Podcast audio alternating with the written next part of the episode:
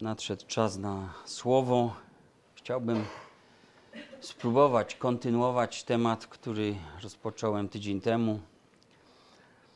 A, choć myślę, że to zwiastowanie troszkę inny tytuł będzie nosiło, ale ciągle będziemy w tej samej tematyce Bożego Kościoła, wspólnoty Chrystusowej. A jak wczoraj słyszeliśmy, że od brata, z którym nie umawiałem się na temat, który ma głosić, nazywał rzeczy związane z Kościołem, ze wspólnotą, nazywał sprawą Chrystusową. Nie wiem, czy tak podeszliście w ogóle do kiedykolwiek do przyjścia tu na to nabożeństwo, że jesteście tu dla sprawy Chrystusowej, ze względu na sprawę Chrystusową. A przecież czytaliśmy wczoraj, że tam nawet niektórzy ludzie byli bliski śmierci z powodu sprawy Chrystusowej. Podejmowali ciągle ryzyko. A więc o sprawach Chrystusowych chcemy dzisiaj rozmawiać. Na początek 1 Tymoteusza, trzeci rozdział, 14-15 werset.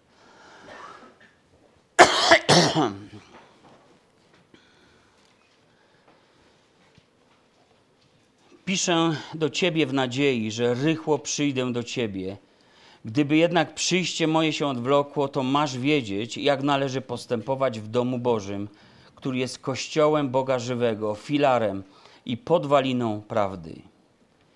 Drodzy, apostoł Paweł pod swoją nieobecność daje mnóstwo wskazówek Tymoteuszowi, między innymi tą, która odnosi go do kościoła i nazywa kościół podwaliną prawdy i filarem. Co to znaczy? Myślę, że oznacza to, że bez kościoła prawda nie mogłaby się ostać. Nie mogłaby w tym sensie ostać, bo nie mogłaby wejść w tą rzeczywistość ludzi i nie miałaby szansy utrzymać się w tym bezbożnym świecie. My potrzebujemy prawdy, potrzebujemy czasem usłyszeć prawdę, nawet kiedy jest ona bolesna dla naszych uszu, bo Biblia mówi, sam Jezus, że gdy poznamy prawdę, to prawda wyzwoli was, prawda ma moc nas uwolnić. Prawda też potrzebuje nas, którzy doświadczyliśmy jej, abyśmy byli też żywym dowodem jej mocy i skuteczności w tym świecie. Może jest wielu ludzi takich jak Piłat, którzy stawiają pytanie, co to jest prawda. To Jezus jest tą prawdą, drogą i życiem. Jezus powołał swój Kościół, darował jemu swoją moc, aby nawet bramy piekieł nie były w stanie go zatrzymać, by nigdy nie zdobyły przewagi, jak to czytaliśmy w zeszłym tygodniu, nad Kościołem w tym duchowym zmaganiu, tej duchowej walce o dusze ludzkie. Wierzący, którzy są oddani Panu, urzeczywistniają aktualność tego przesłania w każdej epoce. są trochę jak znamie. Nie wiem, niektórzy mają znamie na swoim ciele po jakiejś operacji, po jakimś urazie. A to też jest coś jak znamie, jak pewien rodzaj stygmatu, śladu, odciskające znamie swój ślad w umysłach każdego pokolenia. Ten niewidzialny Kościół, złożony z ludzkich dusz, postaci widzialnych wspólnot, daje poznać światu Ewangelię i przypomina o aktualności Bożej oferty w Chrystusie. Biblia nazywa nas wspólnotę, zresztą każdą wspólnotę Chrystusową, nazywa nas ambasadą Chrystusa, a więc takim przedstawicielstwem na obcej ziemi. 2 Koryntian 5, 20 werset. Miejsce samego Chrystusa poselstwo sprawujemy. A więc jako zgromadzenie, poprzez naszą jedność, miłość, wzajemną troskę między sobą oraz przez samą treść Ewangelii, którą dzielimy się, dajemy dowód na to, że Jezus wciąż żyje, ma moc zbawić każdego człowieka. Każdy, kto wzywa imienia Pańskiego, będzie zbawiony, mówi list do Rzymian. Mogę więc budować ten duchowy dom, który jest podwaliną prawdy, ale też mogę podkopywać samą prawdę swoim złym świadectwem. Gdy moje życie nie znajduje się we właściwym miejscu względem choćby tej budowli Bożej. Czy więc wiem, jak należy postępować w domu Bożym? Czy autentycznie buduję siebie i innych w tej duchowej budowli? Czy jestem, jak mówi Boże Słowo, integralną cząstką tego ciała Chrystusa? Czy jestem posłuszny temu, który jest Jego głową, a jest nią sam Jezus Chrystus? A więc Kościół jako zgromadzenie. Wiemy już o tym. W zeszłym tygodniu trochę więcej było o tym. On spotykał się, ten Kościół, na jednym miejscu gromadził się, zbierali się ludzie raz w tygodniu, częściej, nawet codziennie. To już wiemy, ale w jakim celu oni wszyscy to robili? Po co to robili? Co oni odkrywali przez to? Dokąd ich to prowadziło? Czy to sztuka dla sztuki? Jakie życie oni mieli jako wspólnota Chrystusowa? Wiecie, odkrycie tego pozwoli nam wiedzieć także, co powinno być celem naszych relacji, naszych społeczności, naszych zgromadzeń. Tak, aby osobisty wzrost, to wspólne duchowe, duchowe budowanie, te duchowe więzi, o których tydzień temu mówiliśmy, one naprawdę były rozwijane i przynosiły nam korzyść. A więc otwórzmy tekst, którego nie dotknęliśmy za bardzo, ale przeczytany był. Dzieje apostolskie, drugi rozdział, 41 werset do 47. Spójrzmy na niego dzisiaj.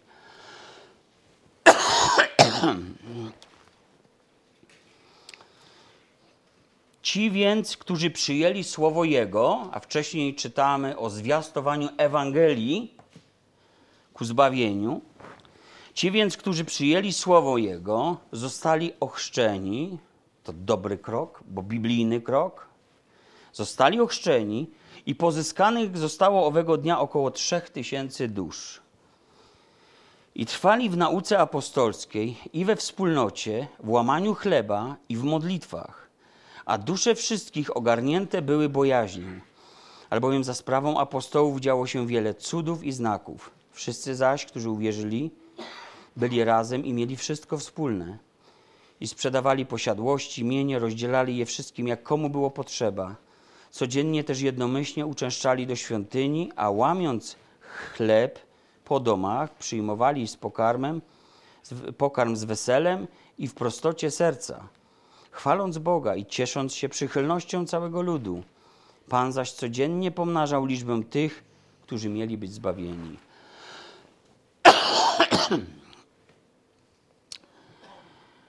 Trzy tysiące. To, to chyba takie marzenie, prawda? Ale jak sobie myślę o takim marzeniu, to myślę sobie, że to chyba jest wyzwanie, które przerasta może nie tylko mnie, ale całą naszą wspólnotę. Ale czy coś nie ma niemożliwego dla Boga? Czy kiedy czytamy historię przebudzeń, to nie działy się takie rzeczy, że można ich nazwać cuda i znaki, gdzie po prostu zawieszano nawet pracę sądów, bary, puby bankrutowały, dziennikarze rozpisywali się głównie o tym, co się dzieje we wioskach, na przykład w Walii czy Irlandii, czy w innych miejscach świata, gdzie po prostu ludzie nagle szukali Boga. Kiedy Boża obecność do nich przychodziła, nie byli w stanie już żyć tak, jak żyli wcześniej. Kiedy Jonathan Edwards zwiastował jedno ze swoich kazań, a byli tam ludzie ubodzy, bogaci, kongresmeni, bankierzy, biznesmeni, zwykli prości ludzie, robotnicy, to niezależnie od tego, kto kim był. Pamiętniki mówią, że kiedy on zwiastował, ludzie trzymali się filarów kościoła, bojąc się, że Bóg nie będzie czekał ani chwili dłużej, ale strąci wszystkich grzeszników natychmiast do piekła taka bojaźń Boża przychodziła i spadała na nich. I my to widzimy właśnie w życiu pierwszego kościoła. gdzie jeden z innych tekstów mówi, że nawet postronni bali się przyłączać do kościoła, tak po prostu się dokoptować. Ponieważ wiedzieli, że jest tam Boża obecność, że jest tam Boże działanie i obawiali się, że jakakolwiek obłuda, jakakolwiek nieuczciwość, jakakolwiek powierzchowność zostanie natychmiast zdemaskowana i poniosą karę. Drodzy ci pierwsi chrześcijanie, po coś byli razem. I pierwszą rzeczą, którą widzimy, to jest nauka. Oni trwali w nauce apostołów. Pomyślmy, w jaki sposób nasza społeczność, nasze spotkania mogą służyć właśnie trwaniu w nauce. Po co nam to? Biblia mówi, że mamy uczyć się drogi pańskiej. W wielu miejscach znajdziemy podobne wezwania. Należy więc o, o niej rozmawiać podczas naszych spotkań, otwierać Biblię, dzielić się swoimi wątpliwościami, spostrzeżeniami, odkryciami. Do czego służą na przykład takie spotkania rozważań biblijnych?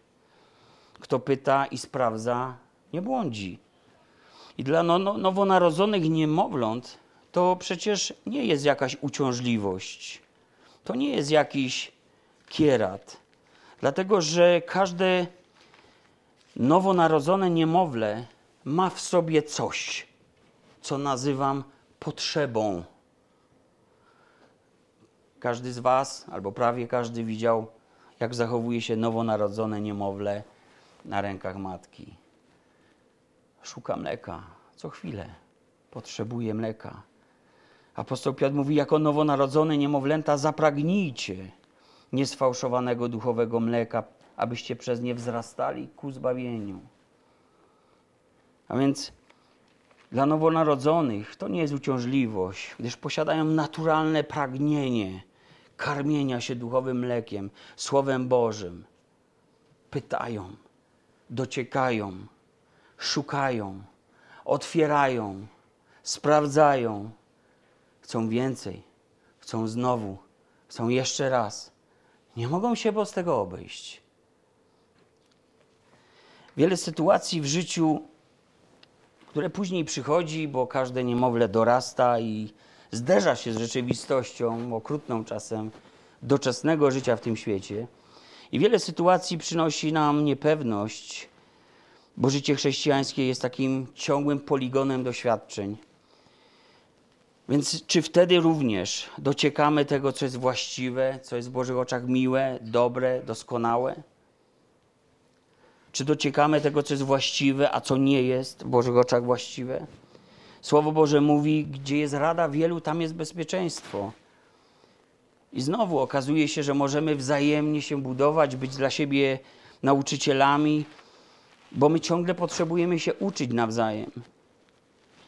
Wzajemnie potrzebujemy się zachęcać tym słowem, ale też odnajdujemy jakąś korektę. Wiecie, że każde urządzenie w tym świecie trzeba co jakiś czas skorygować.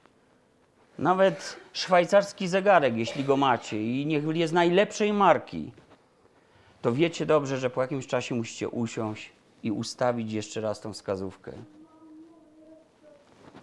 Wszystko, co w tym świecie jest, potrafi się rozkalibrować, potrafi wskazywać fałszywe wskazanie. I my potrzebujemy ciągle tego punktu odniesienia, o czym jeszcze dzisiaj powiem. A więc to wszystko się dzieje nie według własnego widzimisię, ale według tego, jak naucza nas Słowo Boże. I nauka apostolska więc była bardzo ważna.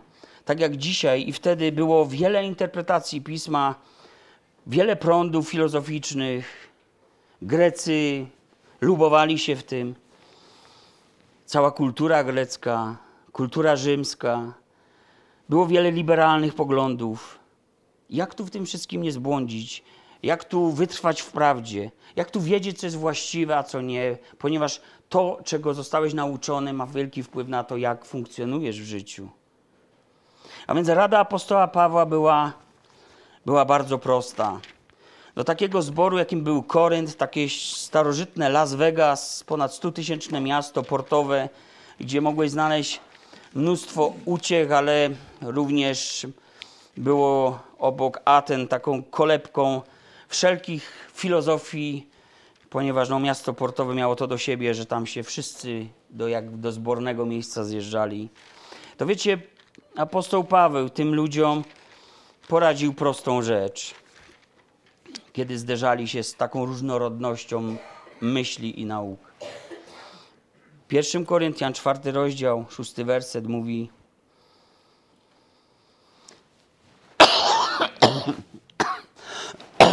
kiedy nauczał, mówi, że on tego, czego go naucza, odnosi do samego siebie i do Apollosa, jego towarzysza podróży. I cytuję, przez wzgląd na was, bracia, abyście się na nas, abyście na nas się nauczyli nie rozumieć więcej ponad to, co napisano. I żeby nikt z was nie wynosił się nad drugiego, stojąc po stronie jednego nauczyciela przeciwko drugiemu. Nauczyć się na nas, nie rozumieć więcej ponad to, co napisano. O, i w Grecji to nie była prosta sprawa, bo oni chcieli zawsze wiedzieć więcej. I na nic tyle czasu nie mieli w Atenach, jak właśnie na słuchanie nowych nowin, plotek i tego, co się gdzieś dzieje na tak zwanym mieście. W drugim liście do Tymoteusza ten sam apostoł Paweł powiada, trzeci rozdział, dziesiąty werset to jest.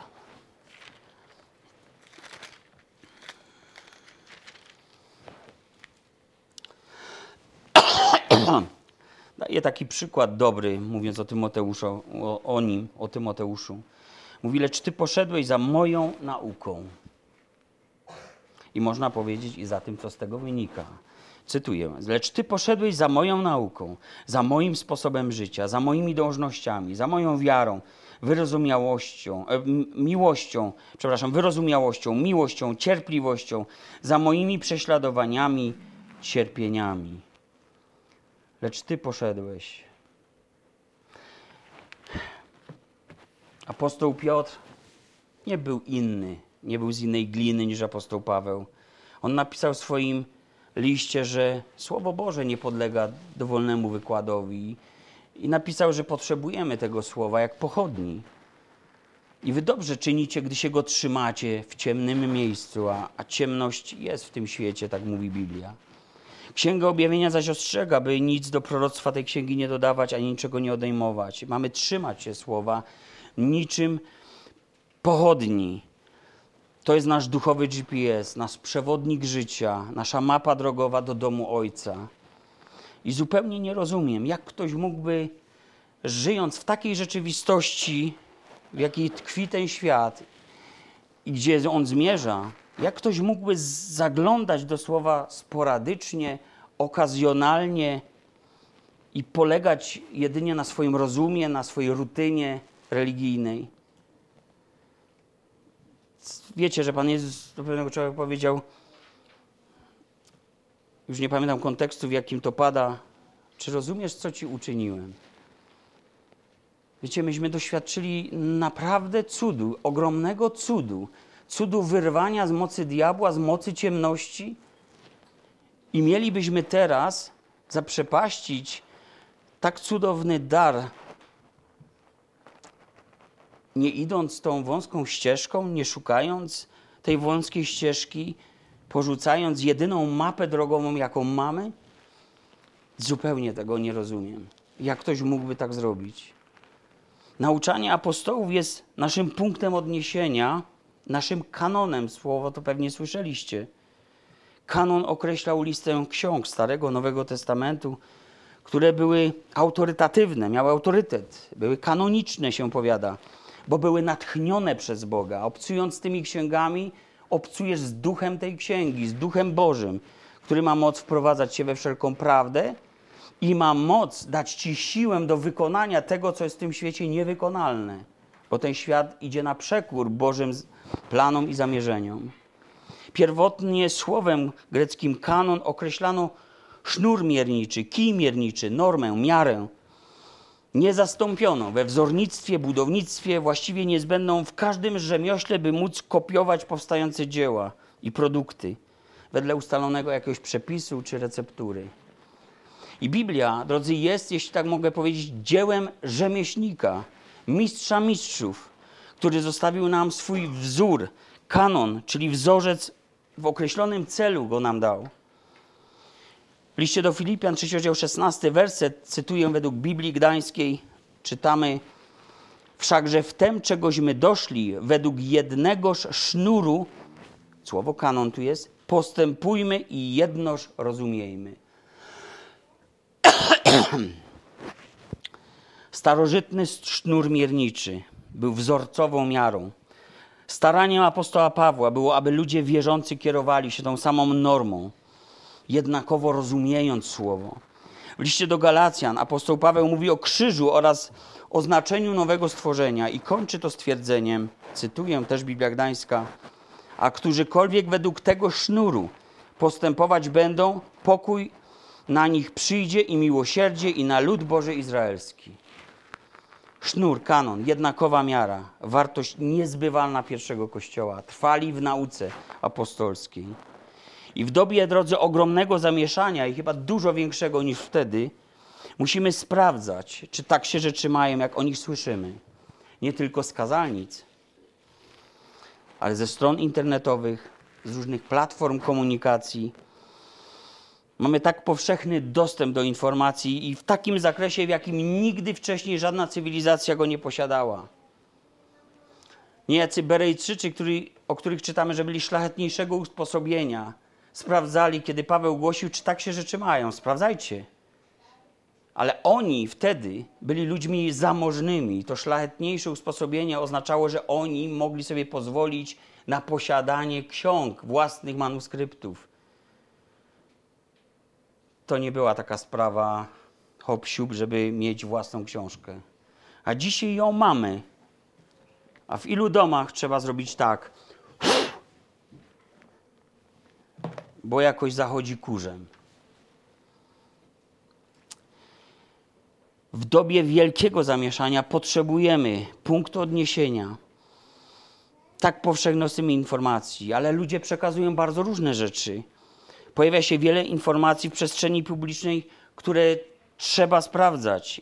Internet więc staje się coraz bardziej murem oddzielającym człowieka od prawdy, zamiast miejscem, które udostępnia prawdę. Tak zwane fake newsy, słyszeliście to słowo. Fake news stał się narzędziem informacyjnym już, służącym do manipulowania, kształtowania, obrabiania całych społeczeństw.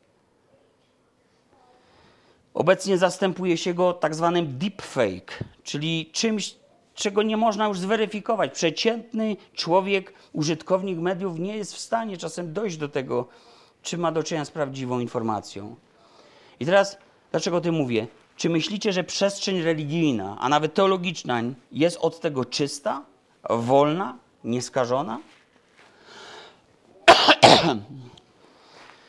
Wiecie, ja nie jestem naiwny.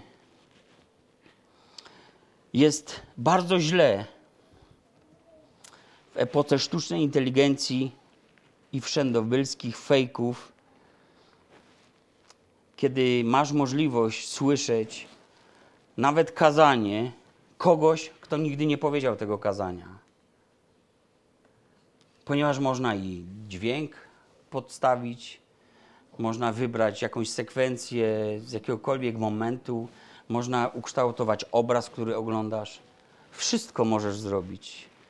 Można nawet usłyszeć kogoś, kto powiedział coś, czego nigdy nie powiedział. Jak dojdziesz do tego, co jest prawdziwe? I tak w ostatnich latach na przykład opublikowano w Danii Biblię, która została pozbawiona takich słów jak grzech, pokuta, łaska, miłosierdzie. Na nic zdały się protesty towarzystw biblijnych. Opublikowali i koniec. Kto chce, korzysta. A więc proces korozji, także wartości chrześcijańskich, sposobu myślenia, jaki ukształtowała Ewangelia, on się też zmienia od środka. Jak jabłko, które kupiliście w marcu, było zdjęte z drzewa, może tam w październiku, ale ono gnije od środka. Na zewnątrz jest kolorowe, piękne. Jeśli nie zaopatrzyłeś się w kilka dobrych przykładów Biblii, jeśli nie sprawdzasz tego, co słyszysz, wcześniej czy później będziesz w niebezpieczeństwie. Bo jeśli do twego ucha nie można wpuścić wielu kłamstw, okrutnych kłamstw, wielkich kłamstw, to może pokonać się można jednym małym kłamstwem powielanym każdego dnia przez wiele miesięcy. Nasze filtry tak zwanej rutyny religijnej nie wyłapują powolnie następujących zmian w interpretacjach tego, co mówi Biblia, a tym samym kształtowane, obrabiane jest nasze moralne życie. Wszyscy powinniśmy sobie wziąć do serca przykład, jaki znajdujemy w Biblii. Cytuję to, o czym już wspomniałem. Natychmiast w nocy bracia wysłali Pawła i Sylasa do Berei. Kiedy tam przybyli, poszli do synagogi Żydów. Ci byli szlachetniejsi od Tesaloniczan. Przyjęli naukę z całą gorliwością i codziennie badali pisma, czy istotnie tak jest. To jest bodajże z przekładu ewangelicznego Biblii, zacytowałem. Trwać w nauce apostolskiej oznacza gotowość na przyjęcie słowa, by je pełnić z całą gorliwością. Codzienne badanie, sprawdzanie, rozważanie pisma, by wiedzieć istotnie, czy tak jest. I zobaczcie, żeby daleko nie szukać. Popatrzcie, co dzieje się w największym kościele w Polsce, chyba największym chrześcijańskim na świecie. Gdy protestanci mówili katolikom, że dogmat o nieomylności papieża jest niezgodny z Pismem Świętym, jest oparty na błędnych założeniach, nie wynikających ze Słowa Bożego, to co się działo? W wielu przypadkach szyderczo wyśmiewano takie osoby. Mówiono, że są odstępcami, sekciarzami, nic nie rozumieją, bo zwykły ksiądz wie lepiej. A teraz co się dzieje? Sami katolicy zaprzeczają temu, co wprowadza ich papież do kanonu wiary i postępowania, a nawet sami księża i biskupi protestują. Wczoraj byłem zszokowany, kiedy wysłuchałem oświadczenia jednego z biskupów, takie oświadczenie jak orędzie, które prezydent głosi. Aby Polacy nie odchodzili od Kościoła rzymskokatolickiego, to był jeden cel tego orędzia, a drugie, aby modlili się o nawrócenie swojego papieża, bo cytując stolicę apostolską, obsiadli wrogowie krzyża. Ja byłem w szoku, ja nie, nie wierzyłem własnym uszom i oczom. No właśnie, trzeba by się zastanowić, czy to deepfake, ale czytałem to, słuchałem tego na jednym z większych portali katolickich w Polsce, więc łatwe do sprawdzenia. Ja się pytam, gdzie podział się teraz ten dogmat o nieomylności zwierzchnika Kościoła, skoro katolicy są wzywani o modlitwę o nawrócenie swojego papieża? Czy ktoś postawił pytanie, co mówi Biblia?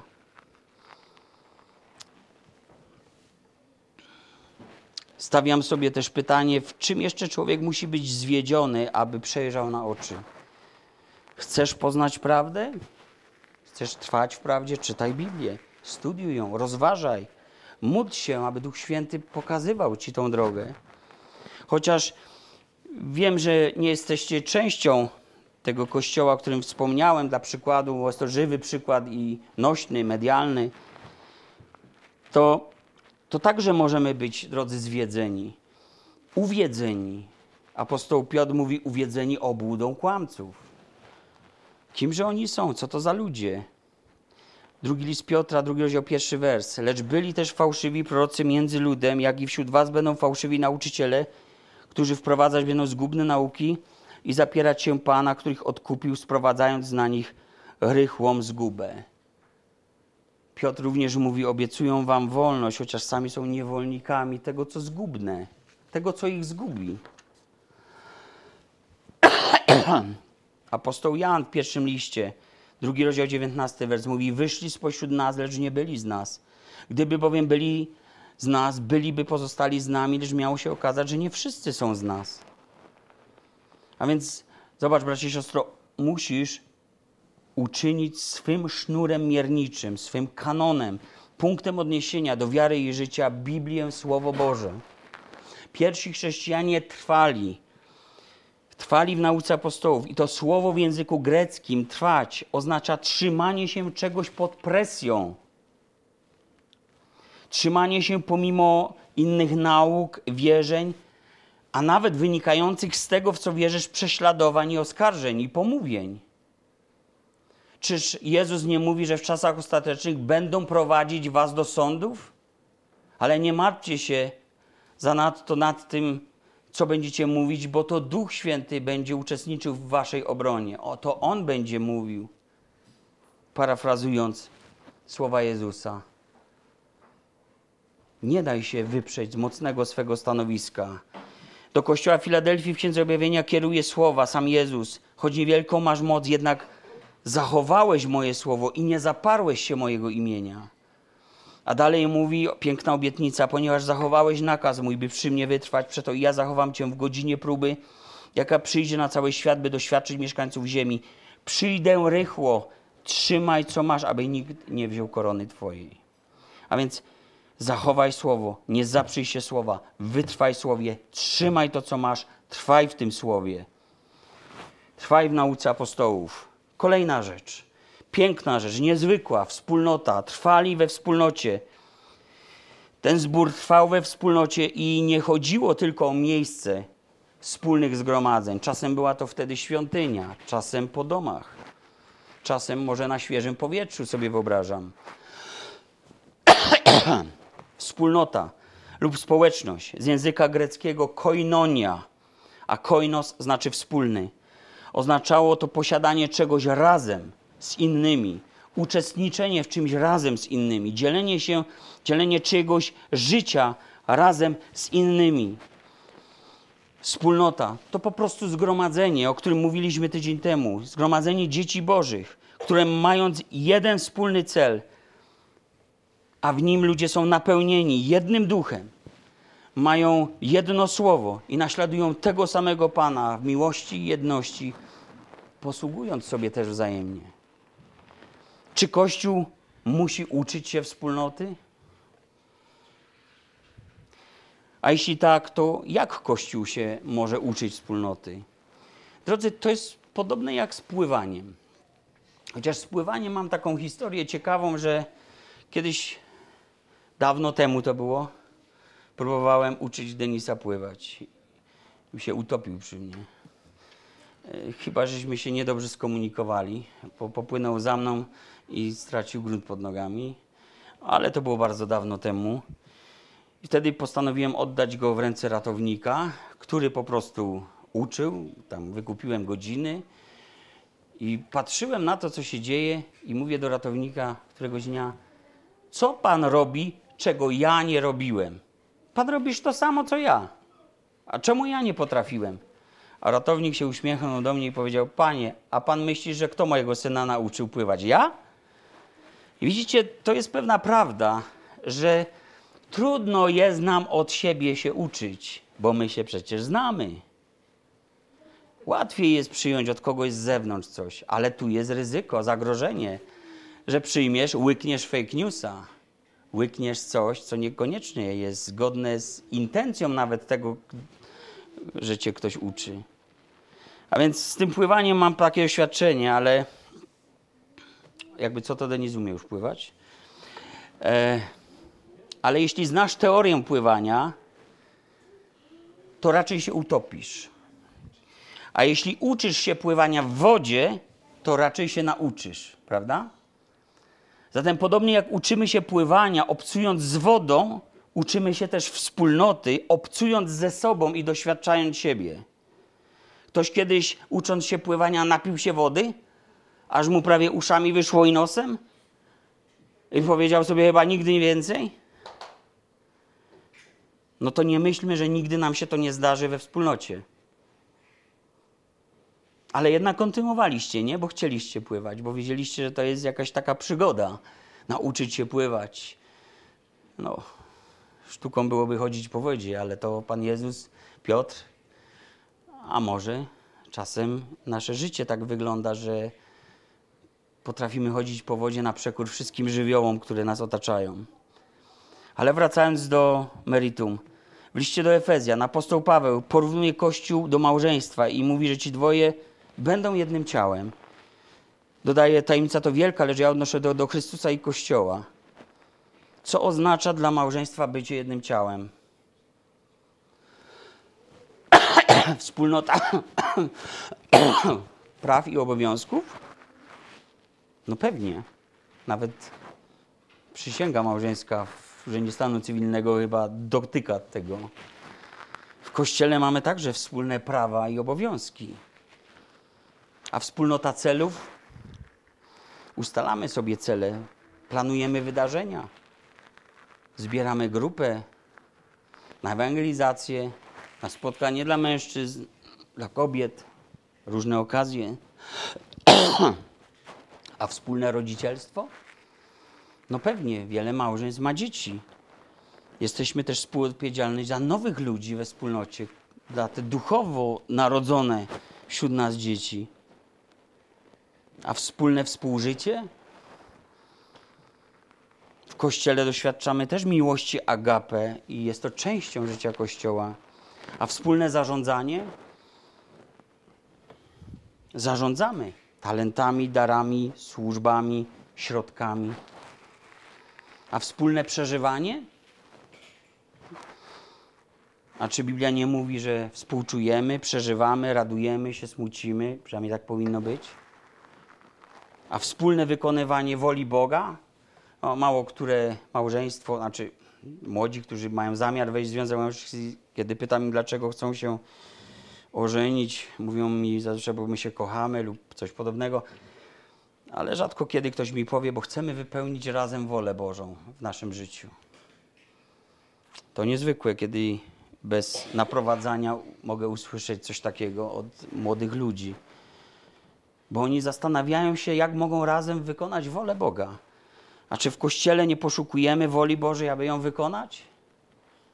Zobaczcie, jak wiele zbieżności.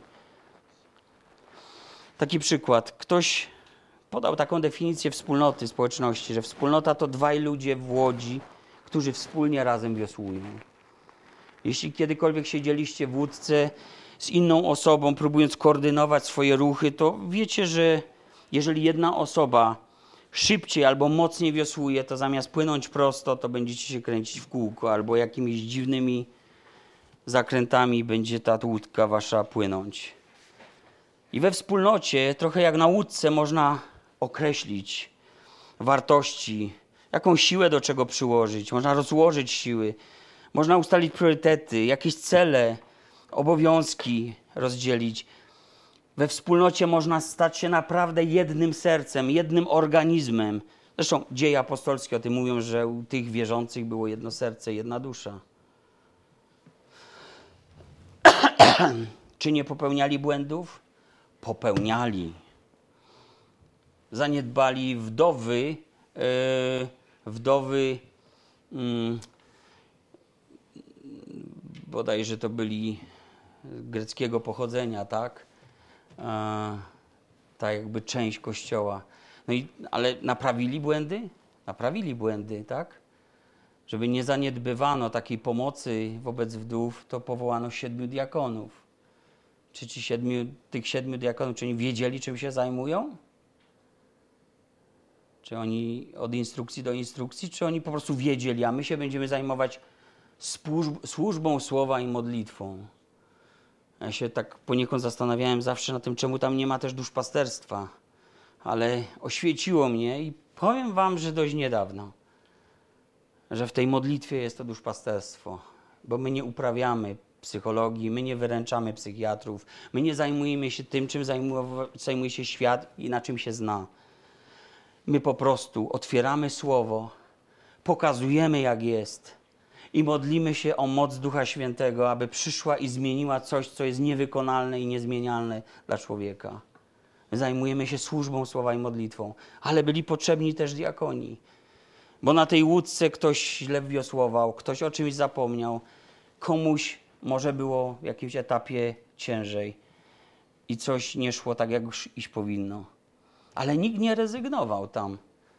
Nikt nie strzelił klockami i powiedział: Idę do innej piaskownicy. Biblia powiada, że Jezus nie tylko powołał do istnienia swój Kościół, ale także ustanowił nim różne osoby, powierzył zadania i Kościół rósł, budował się w jakimś porządku. Cytuję Efezjan 4:13. abyśmy, będąc szczerymi w miłości, wzrastali pod każdym względem w Niego, który jest głową, w Chrystusa, które, z którego całe ciało spojone i związane przez wszystkie wzajemnie się zasilające stawy, według zgodnego z przeznaczeniem działania każdego poszczególnego członka, rośnie i buduje siebie samo w miłości. A więc zobaczcie, na czym to polega: to zasilanie, wzrastanie, budowanie. Jak wiele pisma o tym mówi. Przypatrzmy się choćby tylko jednemu słowu w Biblii. Gdyby, gdyby nie było innych wersetów, ale był, były tylko te wersety zawierające to jedną myśl, to jedno słowo. Jedni drugich. Może gdzieś kołacze wam coś. Kiedyś taka kartka wisiała na tablicy ogłoszeń. Jedni drugich w Biblii. Wydrukowałem sobie ją dzisiaj. I co tam czytam? Na dole są teksty biblijne i czytam o wspólnocie. Szanujcie jedni drugich, przyjmujcie jedni drugich, pouczajcie jedni drugich, pozdrawiajcie jedni drugich, czekajcie jedni na drugich, służcie jedni drugim w miłości, jedni drugich brzemiona nośmy, znośmy jedni drugich w miłości, mówcie prawdę jedni drugim, bądźcie uprzejmi jedni dla drugich, Bądźcie serdeczni jedni dla drugich. Odpuszczajcie jedni drugim. Ulegajcie jedni drugim. Uważajcie jedni drugich za wyższych od siebie. Znoście i przebaczajcie jedni drugim. Nauczajcie i napominajcie jedni drugich. Zachęcajcie jedni drugich. Budujcie jedni drugich. Napominajcie jedni drugich. Baczmy jedni na drugich. Wyznawajcie grzechy jedni drugim. Módlcie się jedni za drugich. Miłujcie jedni drugich gorąco okazujcie gościnność jedni drugim. Może coś pominąłem. Gdyby tylko te wersety istniały, zobaczcie, czy wspólnota wie, po co, po co jest, po co się gromadzi, po co istnieje.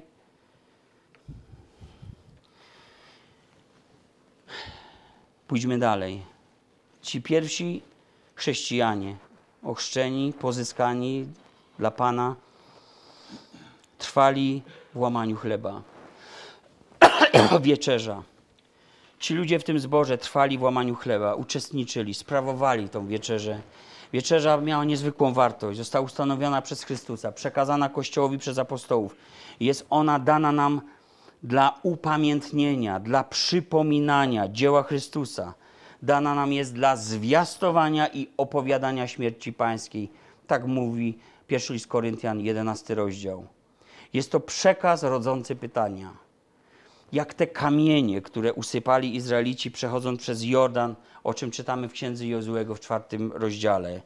Gdy was zapyta następne pokolenie, wasze dzieci, po co te kamienie tam są? Tato, powiedz mi, czemu wy tak to robicie? Wtedy odpowiedzi, odpowiecie im, że Bóg wyrwał was z niewoli Egiptu. Bóg przeprowadził was przez Wielkie Morze. Bóg na pustyni karmił was pszenicą, manną i przepiórkami. Bóg wydobył nawet wodę ze skały dla was. Aż dotąd was doprowadził, do miejsca, w którym Bóg suchą nogą przeprowadził cały swój lud przez tą wodę i weszliście do ziemi, którą wam obiecał. O tym opowiecie im, kiedy zapytają, co te kamienie tu robią. A co opowiesz, bracie, siostro, albo co opowiada ta historia, którą powtarzamy regularnie, Wieczerza Pańska. Ona przypomina nam o wyrwaniu nas z mocy ciemności, o wyrwaniu nas z niewoli grzechu, o całkowitej przemianie życia. Oto stare przeminęło, a wszystko stało się zupełnie nowe. Chrystus odkupił mnie z niewoli diabła, z niewoli grzechu, powołał mnie do swojej chwały, podarował mi wspólnotę Kościoła, dał Ducha Świętego, abyśmy także mogli strzec tej pamiątki Jego na wieki, aż znowu przyjdzie. A więc wieczerza jest też symbolem społeczności z Nim, między sobą, jaką mamy. Jest symbolem przynależności, jedności, naszej duchowej tożsamości. Jest widocznym znakiem dzieła Ewangelii w naszym życiu. I powinniśmy jako chrześcijanie nie ociągać się w posłuszeństwie Panu, ale po swym nawróceniu powinniśmy zgodnie z Jego słowem przyjąć chrzest wiary na znak upamiętania z grzechów, a potem brać udział w życiu wspólnoty Kościoła, która oparta jest o naukę apostolską. I regularnie trzeba uczestniczyć w wieczerzy Pana, bo to jest pewien znak. To jest znak. I pierwotnie wieczerza była po prostu takim posiłkiem wieczornym w każdym żydowskim domu. To dlatego Koryntianie, którzy schodzili się i niestety popełniali błędy, dosłownie tłumacząc, czytamy 1 Koryntian 11, rozdział 20, werset, czytam, zeżerali swoją wieczerzę, nie czekając na innych. No tak w Greka o tym mówi. Paweł używa takiego gruboskórnego słowa, zeżreć, żeby uwypuklić, jaki był problem. Ci ludzie nie rozumieli, czym, jaką wartością jest wieczerza, każdy sobie. Wartość tego, co święte, się zdewaluowało. Czy tak może być także dzisiaj?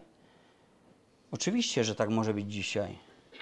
Można w sposób niegodny, Paweł mówi, przystępować do stołu pańskiego, bo kto spożywa wieczerzę Pana, nie czyniąc różnicy między tym, jakie zachowanie przystoi ciału Chrystusa, czyli Kościołowi, a jakie jest zachowaniem bezbożnym, pogańskim, przez to niegodnym chrześcijanina, to taki człowiek własny sąd je i pije, mówi apostoł Paweł.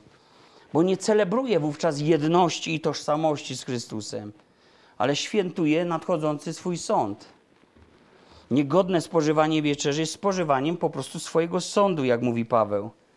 To znaczy, że on, Bóg, traktuje pewne postawy jako grzech. I spożywanie wieczerzy pańskiej nie przykrywa tego grzechu. Ale to my musimy wyznać swój grzech Panu. A jeśli wyznajemy grzechy swoje, wierny i sprawiedliwy jest Bóg i odpuszcza nam grzechy, ponieważ krew Jezusa Chrystusa ma moc i oczyszcza nas z wszelkiego grzechu. A oni nie robili tak, więc wielu tam było chorych, niemało zasnęło. Dlaczego? Bo niektórzy z nich sami siebie nie osądzali, nie badali swoich serc, nie pokutowali, byli ignorantami skupionymi na własnych potrzebach. Jeśli tak byśmy robili, to niczym nie różnilibyśmy się od faryzeuszy, którzy na pokaz praktykowali powinności religijne, by podtrzymać swój dobry wizerunek, dobrą opinię o sobie, choć rzeczywistość bardzo odbiegała od tego, jak jest. Można zaliczyć, można zalajkować, można odfajkować każdą wieczerzę pańską. Lecz jeżeli nie pokutujemy ze swych grzechów, to jest to obłudne. A obłudą brzydzi się Bóg, mówi Boże Słowo. Apostoł Paweł nie mówi tego, aby uniemożliwić jakimś ludziom, osobom przystępowania do stołu pańskiego, ale mówi to, aby uwrażliwić człowieka, że Bóg reaguje, gdy coś świętego, co ustanowił, jest świadomie bezczeszczone. I Paweł pragnie, aby każdy jadł z tego chleba i pił z tego kielicha, aż nasz Pan przyjdzie. Idąc dalej. Modlitwa. Czytam, że oni trwali w modlitwach. Jest jakaś presja? Bo trwanie, wiecie, pod presją. Jest jakaś presja w tym? Tutaj w ogóle nie chodzi o to, czy się modlisz w domu, czy się nie modlisz w domu, w odosobnieniu. Mamy tutaj myśl odnoszącą się do ich wspólnoty, do zgromadzeń. czy wspólna modlitwa jest ważna? A może wystarczy, jak się w domu pomodlę, jest kilku etatowych modlicieli w zborze, Czasem tak bywa. Chcę tedy, aby się mężczyźni modlili na każdym miejscu, wznosząc czyste ręce bez gniewu i bez swarów. 1 Tymoteusza, 2 rozdział, 8 werset. Słowo na każdym miejscu oznacza przy każdej okazji.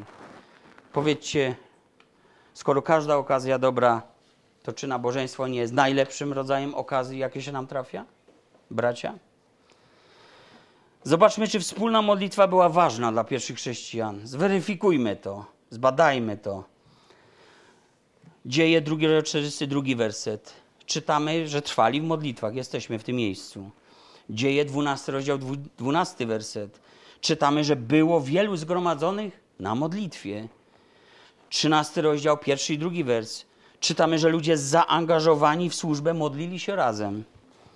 14 rozdział, 23 wers czytamy, że ludzie modlili się razem, gdy wyznaczano starszych po zborach. 16 rozdział dziejów, 13 wers, czytamy, że Paweł skierował swe kroki tam, gdzie sądził, że ludzie będą modlili się razem.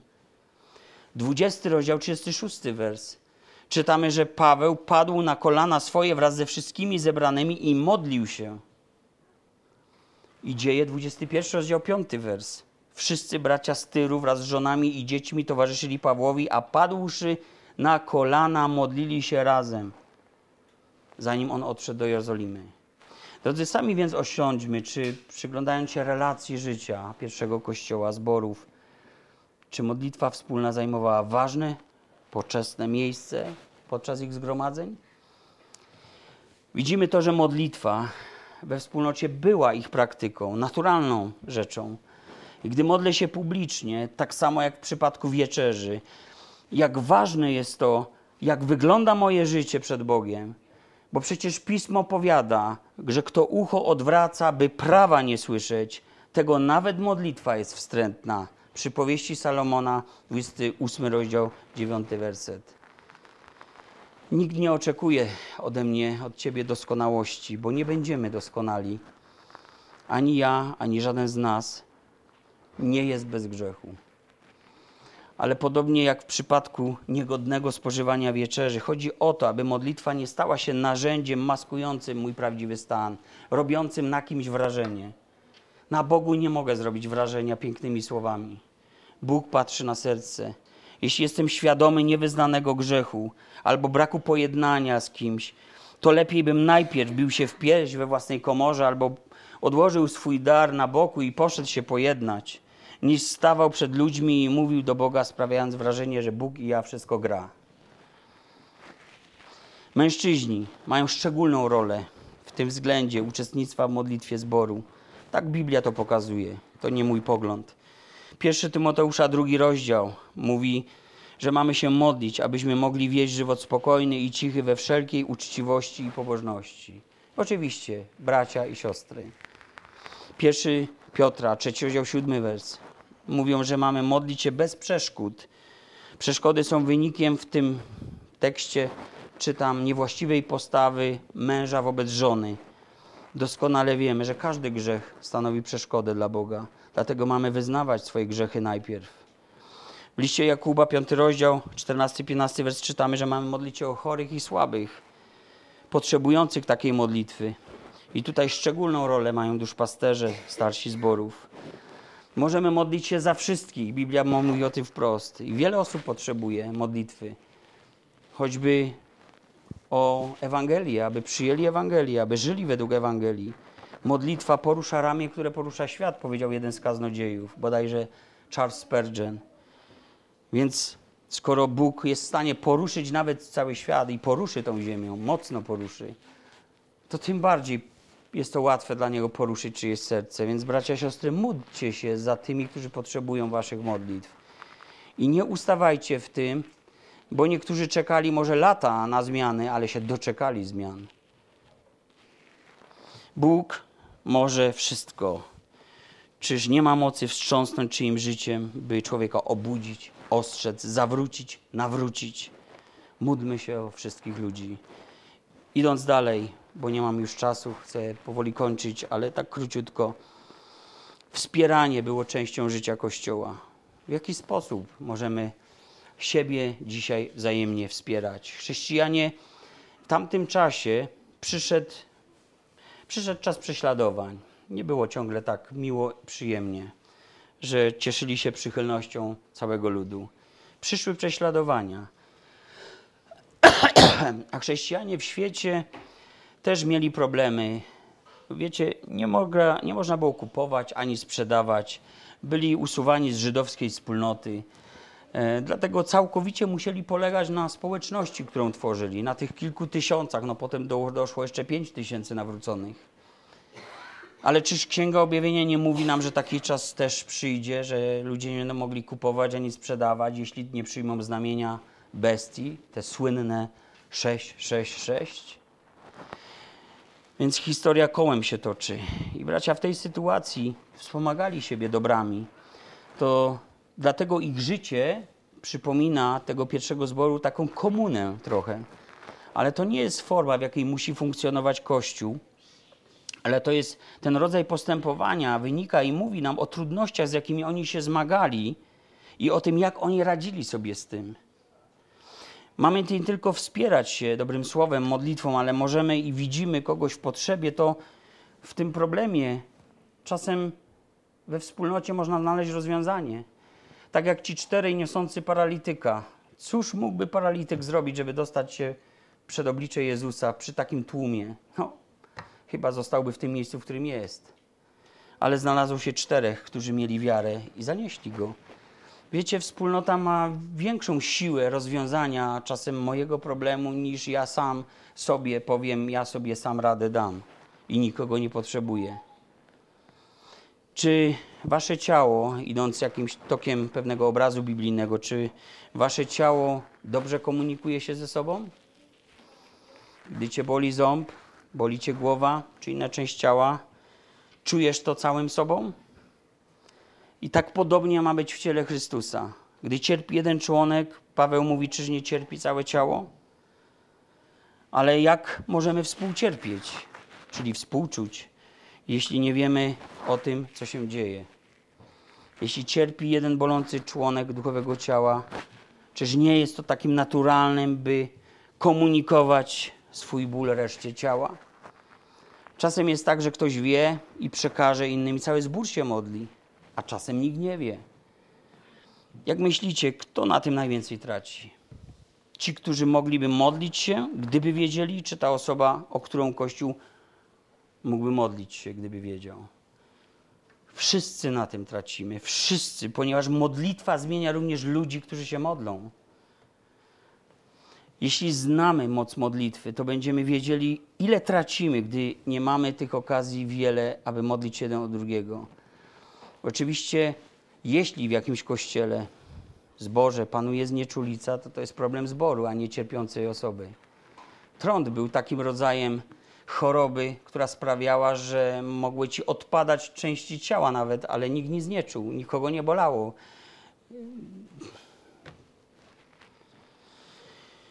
I tak się człowiek mógł rozpaść na kawałki bez bólu. Jeśli brakuje miłości i jedności, to wiecie, to nawet dwie chrześcijanki lub dwóch chrześcijan może się ze sobą pobić i, i, i niemal zabić. Czasem potrzeba kogoś, kto mógłby pomóc w pojednaniu, tak jak iskrzyło między niejaką Ewodią i Syntychą, o której Paweł mówił w liście do Filipian. Skupiały się na Ewangelii, było wszystko dobrze. Jak się skupiły na sobie, no to się wszystko, jak to mówią po naszemu, pochajało.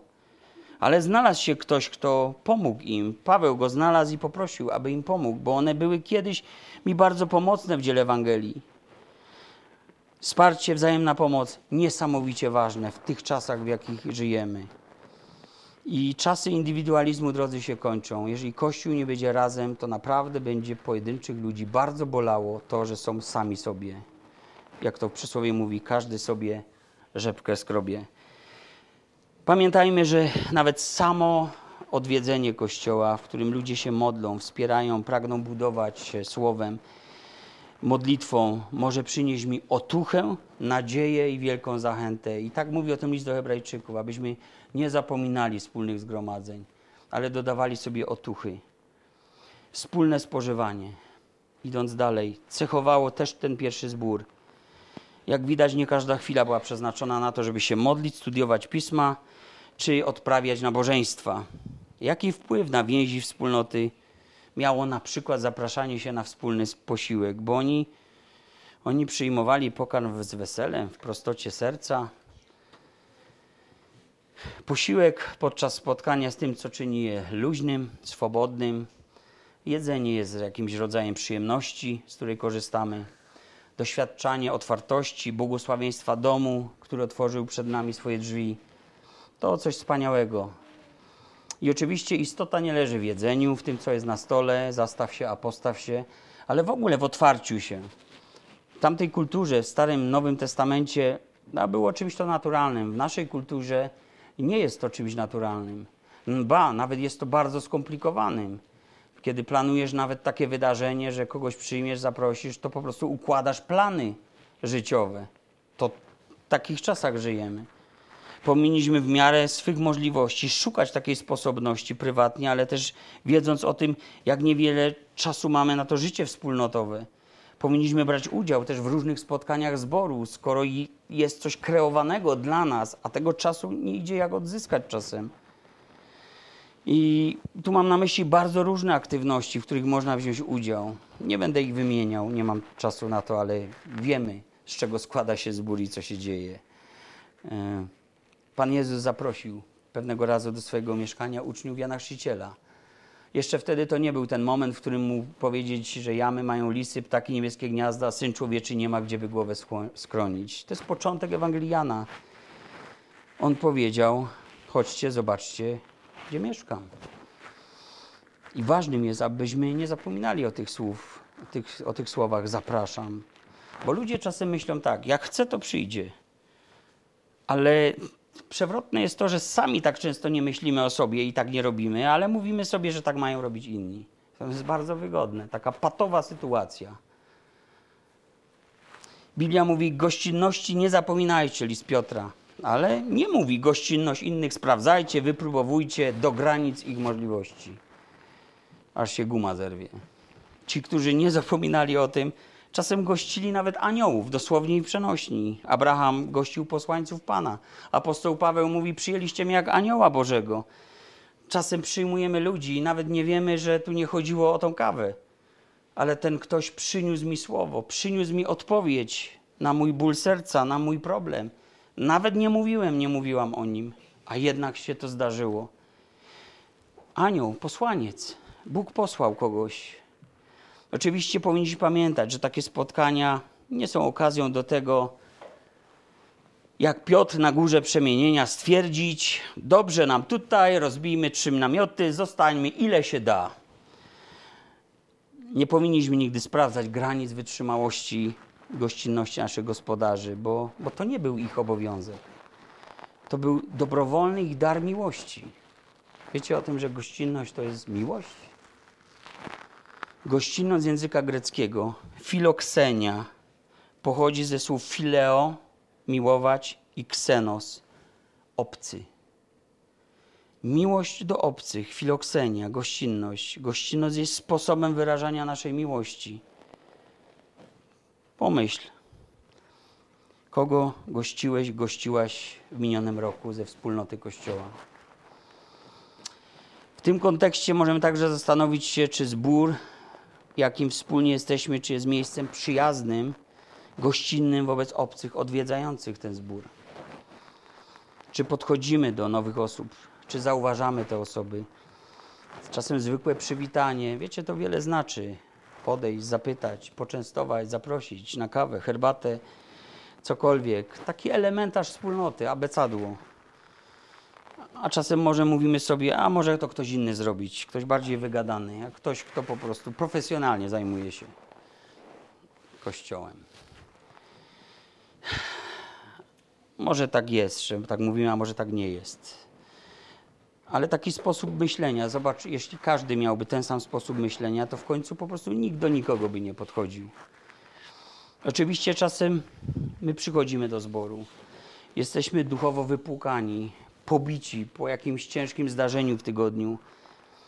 I to my może potrzebujemy opieki i aby ktoś podszedł, ale jeśli ciągle tak jest, co tydzień tak jest, i jest to jakiś sposób mojego myślenia, widzenia rzeczywistości, to, to zastanów się, czy skoro nie możesz inaczej, czy jesteś w dobrym miejscu w swoim życiu, duchowo dobrym miejscu. Miłość do obcych bardzo wpasowuje się w słowa Jezusa w kazaniu na górze, który powiedział: Jeśli byście miłowali tylko tych, którzy was miłują, to na jakąś zapłatę zasługujecie. Czyż i poganie tego nie robią? A teraz ubierzmy to w szaty gościnności. No my nie żyjemy jak poganie, dlatego nasza miłość powinna wychodzić poza grono wzajemnych adoratorów. Zgodnie z wzorem, jaki widzimy u Jezusa Chrystusa i tego, czego nauczał. Idę dalej, krok dalej.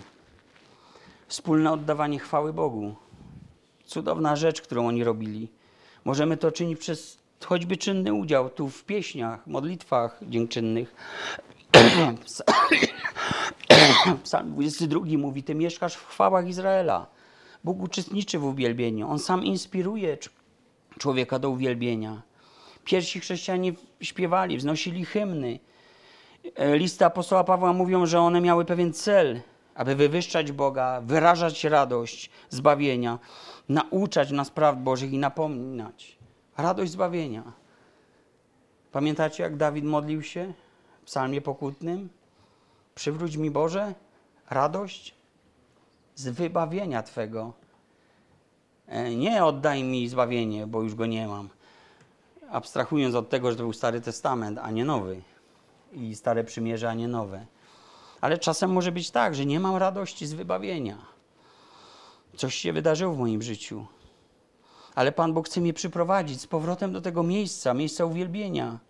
Przez Niego więc nieustannie składajmy Bogu ofiarę pochwalną. To jest owoc warg, które wyznają Jego imię. Hebrajczyków 13-15.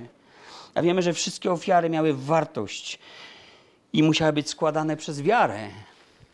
Ale Abel chyba, tak, pierwszy Abel złożył ofiarę wartościowszą swojego brata. Dlaczego? Bo była złożona w wierze. Czytamy, że Bóg wejrzał na niego, darował mu świadectwo sprawiedliwości i przyznał się do jego darów. A tu darem stają się słowa. Darem Boga. Uwielbienie musi towarzyszyć uwielbieniu wiara, aby to miało wartość. Czy wierzysz w to, w co śpiewasz? Czy mówiąc amen na modlitwę dziękczynną kogoś, czy wierzysz tak jak słyszysz i się z tym zgadzasz? Uwielbienie Boga musi wychodzić też poza obręb zboru. Zgodnie z tym słowem. Słowo Chrystusowe niech mieszka was obficie. We wszelkiej mądrości nauczajcie, napominajcie jedni drugich przez psalmy, hymny, pieśni duchowne, wdzięcznie śpiewając Bogu w sercach waszych i wszystko, cokolwiek czynicie w słowie lub w uczynku, wszystko czyńcie w imieniu Pana Jezusa Chrystusa, dziękując przez Niego Bogu Ojcu. Kolosan, trzeci rozdział, 16-17 wers. A pomyślmy o pieśniach. Wszystko Tobie dziś oddaję, wszystko Twoim musi być. Jakże piękna pieśń, stara pieśń chrześcijańska. Wierzę w to, co śpiewam? Tak chcę? Albo inna, może taka świeższa, choć też stara pieśń. Jezus dla Jezusa. Wszystko to, co mam, kim jestem, kim chciałbym być. Czy to są tylko słowa zgrabnie dobrane i wyśpiewane na dobrą linię melodyczną? Czy robię to przez wiarę? Bo takim moje życie chcę, aby było, gdy wyjdę z tego zboru? Miejmy nad tym refleksję. Ostatnia rzecz, już naprawdę, zdobywanie innych dla Chrystusa. Tu moglibyśmy też kazanie powiedzieć kilka słów tylko. Zwróciliście pewnie uwagę, że część spotkań pierwszych chrześcijan służyła zwiastowaniu dobrej nowiny. Rozmaite doświadczenia mieli, budowali więzi, dawało im to wielką radość. Tak często Ewangelia odwraca uwagę od nas samych, a zwraca naszą uwagę na innych potrzebujących zbawienia. I gdy Kościół był posłuszny Chrystusowi, Duch działał w nim, odpowiadał na te potrzeby i Duch sam przyprowadzał ludzi do Kościoła, aby służyli jeden drugiemu Ewangelią. I najprostszym sposobem jej usłyszenia, wiecie co jest? Podzielenie się swoim świadectwem spotkania z Jezusem. Popatrzcie tak na zdrowy rozum. Zwróćcie uwagę, apostoł Paweł nie robił wykładów na temat Ewangelii przed Festusem czy królem Agrypą żeby oni załapali, o co w tym chodzi. Nie, w tych jego mowach widzimy po prostu, że on dzieli się świadectwem. Mógłbym tak upraszczając może jego słowa, bo to uczony człowiek powiedzieć: Słuchajcie, jechałem drogą do Damaszku i tam zdarzyło się to i to i to. Pierwsi chrześcijanie wynosili to swoje świadectwo poza mury zgromadzeń. Także cała Rada Najwyższa w mieście czuła się zagrożona i winna śmierci Jezusa. No nie wiem, czy nasz magistrat mógłby tak się poczuć, gdybyśmy zaczęli głosić Ewangelię tak jak tamci. No nie są radą najwyższą, może tu nie jest analogia trafiona. Ale mówią, oto napełniliście nauką waszą Jerozolimę i chcecie ściągnąć na nas krew, krew tego człowieka. Piąty rozdział, 28 werset dziejów. Każde świadectwo, drodzy, mówi, że to mój grzech przybił go do krzyża. I każdy mówi, że Jezus nam wybacza i chce nas uwolnić z niewoli tego grzechu. I dzielenie się tym było tak ważne dla tych ludzi, że gdy Rada Najwyższa poczuła się zagrożona, to im zagroziła i nakazała milczeć, aby więcej tego nie robili w imieniu Chrystusa. A co oni na to? Zebrali się razem. Powiedzieli, musimy się o to pomodlić. Jednomyślnie podnieśli głos do Boga. Ktoś z Was kiedyś podniósł głos na kogoś? W aucie? No, nie daj Boże, jak leziesz albo jak jedziesz, ty baranie. No, nie daj Boże, że tak. Ale każdy z nas wie, co to znaczy podnieść głos. No to oni podnieśli głos w zborze i zaczęli się modlić. Czyli nie. O, Pan Bóg wie. No pewnie, że wie.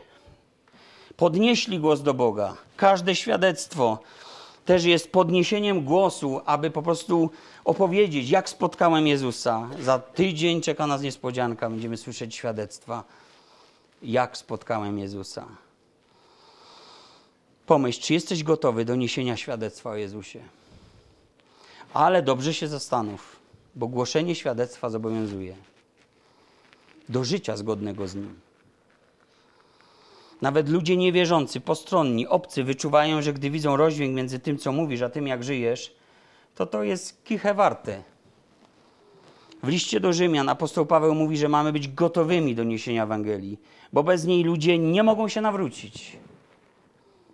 I wiele, wiele razy ważniejsze jest to, jak żyjemy, niż to, co mówimy. Pomyślmy więc na zakończenie o Kościele, o wspólnocie, o swoim miejscu w nim, o życiu tego Kościoła, o roli. Może jako zbór jeszcze do tych ideałów nie, nie dotarliśmy. Tak może być, drodzy.